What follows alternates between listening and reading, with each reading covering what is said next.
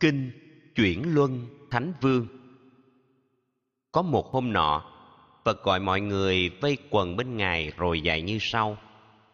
Này các đệ tử, Chuyển Luân Thánh Vương có đủ bảy báu.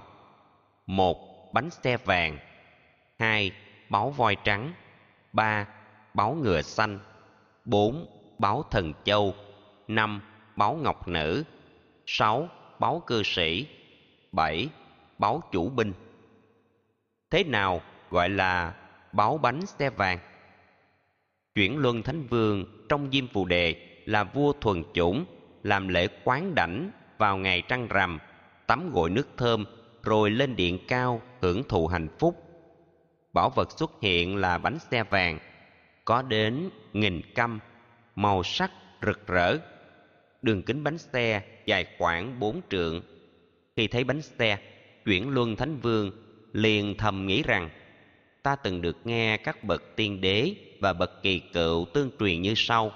Khi có hiện tượng chiếc bánh xe vàng xuất hiện trước vua, nên hiểu đó là báu vật của vua. Nay ta nên thử bánh xe vàng này. Đoạn vua ra lệnh, triệu bốn binh chủng từ tay nhà vua lăn bánh xe vàng đúng theo hướng đông, đi theo sau xe là bốn binh chủng. Chỗ bánh xe dừng vua cũng đình giá ở ngay chỗ đó. Các tiểu quốc vương thấy đại vương đến, liền lấy bát vàng đựng đầy vàng bạc, ngọc ngà châu báu, cúi đầu bạch rằng, kính thưa đại vương, ở phương đông này đất đai phì nhiêu, có nhiều báu vật, nhân dân đông đúc, tâm trí thuần hòa, từ hiếu trung thuận. Kính mong đại vương trị vì nơi này chúng tôi hầu hạ, cung cấp mọi thứ. Chuyển luân thánh vương từ tốn trả lời, thưa các hiền vương, lòng tốt các vị là sự cúng dường dành cho ta rồi. Hãy đúng luật pháp quản trị giáo hóa, chớ có bất công, thiên vị, sai lệch. Chớ để trong nước có sự hỗn loạn, vi phạm luật pháp. Hãy sống làm gương, không nên giết hại. Khuyên bảo người khác từ bỏ giết hại, trộm cướp, tà dâm nói dối, hai lưỡi, ác khẩu, tán gẫu, tham lam, tật đố và các tà kiến. Điều này gọi là quản trị nhà nước của chính ta vậy. Với lòng mến phục, các vị tiểu vương đi theo đại vương tuần hành các nước. Đến một nước nọ, nhờ quản trị tốt, mọi thứ an ổn, đất đai màu mỡ, rừng rậm xanh ngát, nguồn nước trong sạch, có nhiều trân bảo bánh xe luật pháp lăn đều khắp nước. Bản đồ ấn định, biên giới rõ ràng. Về hướng đông tây 12 do tuần. Về hướng nam bắc, khoảng 10 do tuần. Ban ngày mọi người siêng năng làm việc, đêm dựng thành quách. Thành có bảy lớp với bảy lan can, bảy lớp lưới ngăn, bảy lớp hàng cây. Những hàng, bốn phía, có nhiều loài chim hân hoan ríu hót nhờ quản trị tốt, đất nước phát triển, nhân dân hạnh phúc. Đó được gọi là báu bánh xe vàng. Bánh xe vàng này tượng trưng luật pháp và quản trị tốt. Thế nào gọi là báu voi trắng lớn? Chuyển luân thánh vương vào một buổi sáng, ngồi trên điện lớn, bỗng đâu lại có voi trắng xuất hiện, da lông thuần trắng, bảy chỗ bằng phẳng chạy nhanh như bay, đầu voi nhiều màu, sáu ngà cong đẹp, quý hơn vàng rồng nhà vua liền nghĩ, voi báu này khôn, nếu huấn luyện tốt, ta sẽ cởi nó. Đoạn vua ra lệnh cho huấn luyện voi với các kỹ năng. Khi huấn luyện xong, vào buổi sáng nọ, vua bèn cởi voi ra thành thị sát, đi khắp bốn biển, trưa trở về cung để ăn cơm trưa nhà vua phấn khởi nói với quần thần, voi trắng báu này là một phúc duyên, cũng là điềm lành cho vương quốc ta. Đó là thành tựu về báu voi trắng. Voi trắng lớn này tượng trưng cho các sức mạnh quân sự. Thế nào gọi là báu ngựa xanh lớn? Chuyển luân thánh vương, vào một buổi sáng ngồi trên điện lớn, bỗng đâu lại có ngựa quý xuất hiện da lông xanh thẫm, bờm và đuôi đỏ. Nhà vua liền nghĩ, ngựa báu này khôn, nếu huấn luyện tốt, ta sẽ cởi nó. Đoạn vua ra lệnh cho huấn luyện voi với các kỹ năng. Khi huấn luyện xong, vào buổi sáng nọ, vua bèn cởi ngựa ra thành thị sát, đi khắp bốn biển. Trưa trở về cung để ăn cơm trưa nhà vua phấn khởi nói với quần thần, ngựa quý báu này là một phúc duyên, cũng là điềm lành cho vương quốc ta. Đó là thành tựu về báu ngựa xanh. Ngựa xanh lớn này tượng trưng cho các sức mạnh kinh tế. Thế nào gọi là báu thần châu quý? Chuyển luân thánh vương, vào một buổi sáng ngồi trên điện lớn, bỗng đâu lại có thần châu xuất hiện màu nó trong suốt, không có tì vết. Nhà vua liền nghĩ, thần châu tuyệt vời, khi có ánh sáng, nó sẽ chiếu soi khắp cả nội cung. Vào tối đêm đó, nhà vua ra lệnh triệu bốn binh chủng, tự tay nhà vua đặt thần châu lên một cây phướng cao, rồi cầm cây phướng xuất thành trong đêm. Ánh sáng thần châu soi sáng đường đi, như chính ban ngày, làm cho nhiều người hân hoan làm việc nhà vua phấn khởi, nói với quần thần, báo thần châu này là một phúc duyên, cũng là điềm lành cho vương quốc ta.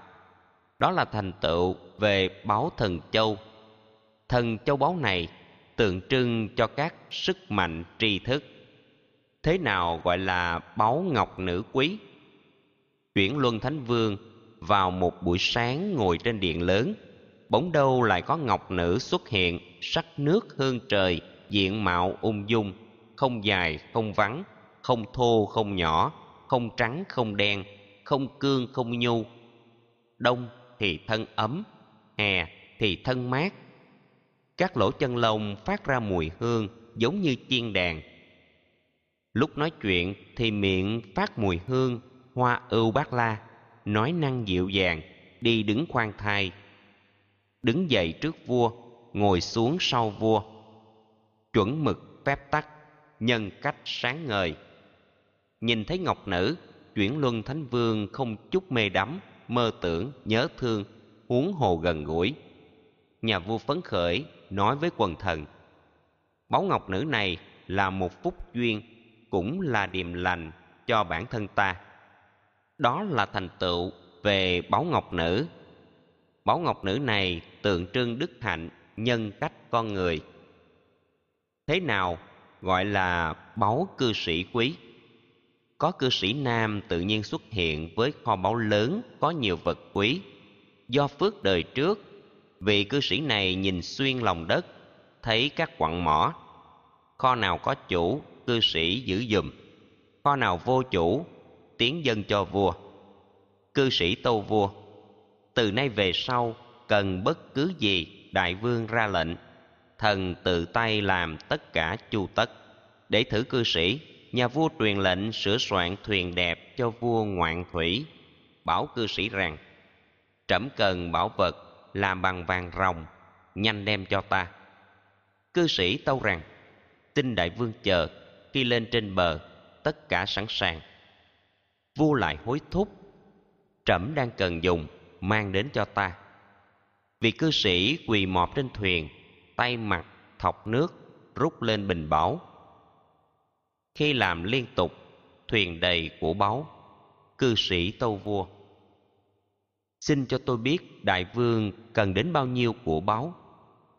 Chuyển luân thánh vương vui cười trả lời, ta không cần đến, những gì ta nói chỉ để thử lòng của cư sĩ thôi sự nhiệt tình này như cúng dường rồi. Nghe vua nói xong, cư sĩ liền thả báu vật xuống nước. Chuyển luân thánh vương phấn khởi nói rằng, báu cư sĩ này là một phúc duyên, cũng là điềm lành cho bản thân ta. Đó là thành tựu về báu cư sĩ. Cư sĩ tượng trưng người có tài đức, nguyên khí quốc gia. Thế nào gọi là báu chủ binh lớn? Có chủ binh lớn tự nhiên xuất hiện, khỏe mạnh, hùng dũng, có đủ trí mưu sách lược sáng suốt, nhanh nhẹn, quyết đoán, đến tâu vua rằng đại vương chớ lo, dẹp loạn chỗ nào, chinh phạt nơi nào, tôi xin đảm trách. Để thử chủ binh, nhà vua truyền hiệu triệu bốn binh chủng, bảo mọi người rằng, ngươi hãy điều binh. Lính chưa tập hợp thì hãy tập hợp, lính đã tập hợp thì hãy giải tán nếu lính chưa nghiêm, hãy làm cho nghiêm. Lính đã nghiêm rồi, thì hãy cởi mở. Ai chưa chịu đi, hãy khuyên bảo đi. Ai đã chịu đi, thì khiến dừng lại. Những gì vua dặn, binh chủ làm theo, không sai phép tắc. Vua rất hài lòng, phấn khởi nói rằng, báu chủ binh này là một phúc duyên, cũng là điềm lành cho đất nước ta. Đó là thành tựu về báu chủ binh chủ binh tượng trưng cho nhà quản trị giỏi, điều hành, vận nước, phát triển thịnh vượng. Bốn thần túc lớn. Này các đệ tử, ngoài bảy báu vật, chuyển luân thánh vương còn sở hữu được bốn thần túc lớn. Thần túc, một, là tướng mạo phi thường, giống như thiên tử, diện mạo đoan chánh, hiếm có trên đời. Thần túc hai, là thông minh xuất chúng tài đức hơn người, mọi thứ điêu luyện, trí tuệ siêu tuyệt, không có người bằng. Thần túc ba là thân thể khỏe mạnh, không hề bệnh tật, tiêu hóa rất nhanh, không bị trở ngại đại tiện, tiểu tiện. Thần túc bốn là thọ mạng dài lâu, không thể tính đếm, siêu việt, phi phàm. Này các đệ tử, vì lo cho dân, chuyển luân thánh vương tự mình ngự giá xuất, thì sát khắp nước lệnh người đánh xe. Hãy chở ta đi. Ta muốn quan sát đời sống nhân dân có ấm no không, có hạnh phúc không, có bình an không, có trở ngại không. Xe vua đến đâu, người dân ở đó đứng dọc theo đường, xin người đánh xe. Cho xe đi chậm, chúng tôi muốn ngắm tỏ tường tôn nhang của bậc thánh vương. Thương dân như con. Chuyển luân thánh vương chăm lo cho dân như cha thương con không ai bảo ai, thần dân mến mộ, xem vua như cha. Có gì quý báu, đều dân cống vua, cung kính tâu rằng. Kính xin đại vương chiếu cố tiếp nhận, tùy ý sử dụng. Nhà vua trả lời, cảm ơn mọi người, ta đủ tài bảo, không cần cống dân. Mọi người giữ lấy số vật báu này, tự lo cho mình và những người thân. Quốc độ thánh vương tại diêm phù đề, nơi trị vì của chuyển luân thánh vương, đất đai bằng phẳng, không có hầm hố, gò nõng gai gốc không có mũi ruồi chí rận, ong bướm, bò cạp, rắn rết, sâu độc, động vật ăn thịt, vàng bạc, báu ngọc, có khắp mọi nơi. Khí hậu bốn mùa không nóng, không lạnh, không có ô nhiễm đất đai núi rừng, đường đi bằng phẳng, không có bụi bẩn. Có nhiều sông suối trong sạch quanh năm không bao giờ cạn. Khắp cả bốn mùa, cây cỏ xanh tươi trải trên mặt đất, mềm mại như lụa, hoa thơm trái ngọt xum xuê khắp cành. Có các lúa tẻ tự nhiên khắp, không có vỏ trấu, thơm dẻo và ngon. Cây có mùi hương, khi trái chín cây, nứt tỏa mùi hương, thơm ngát vô cùng. Có các cây vải, cho các loại vải.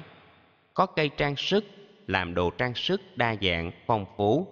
Có cây tràng hoa cho nhiều tràng hoa, có cây dụng cụ tạo các dụng cụ, có cây nhạc cụ dùng làm nhạc cụ. Nhiều loại cây quý không thể kể hết. Quản trị đất nước.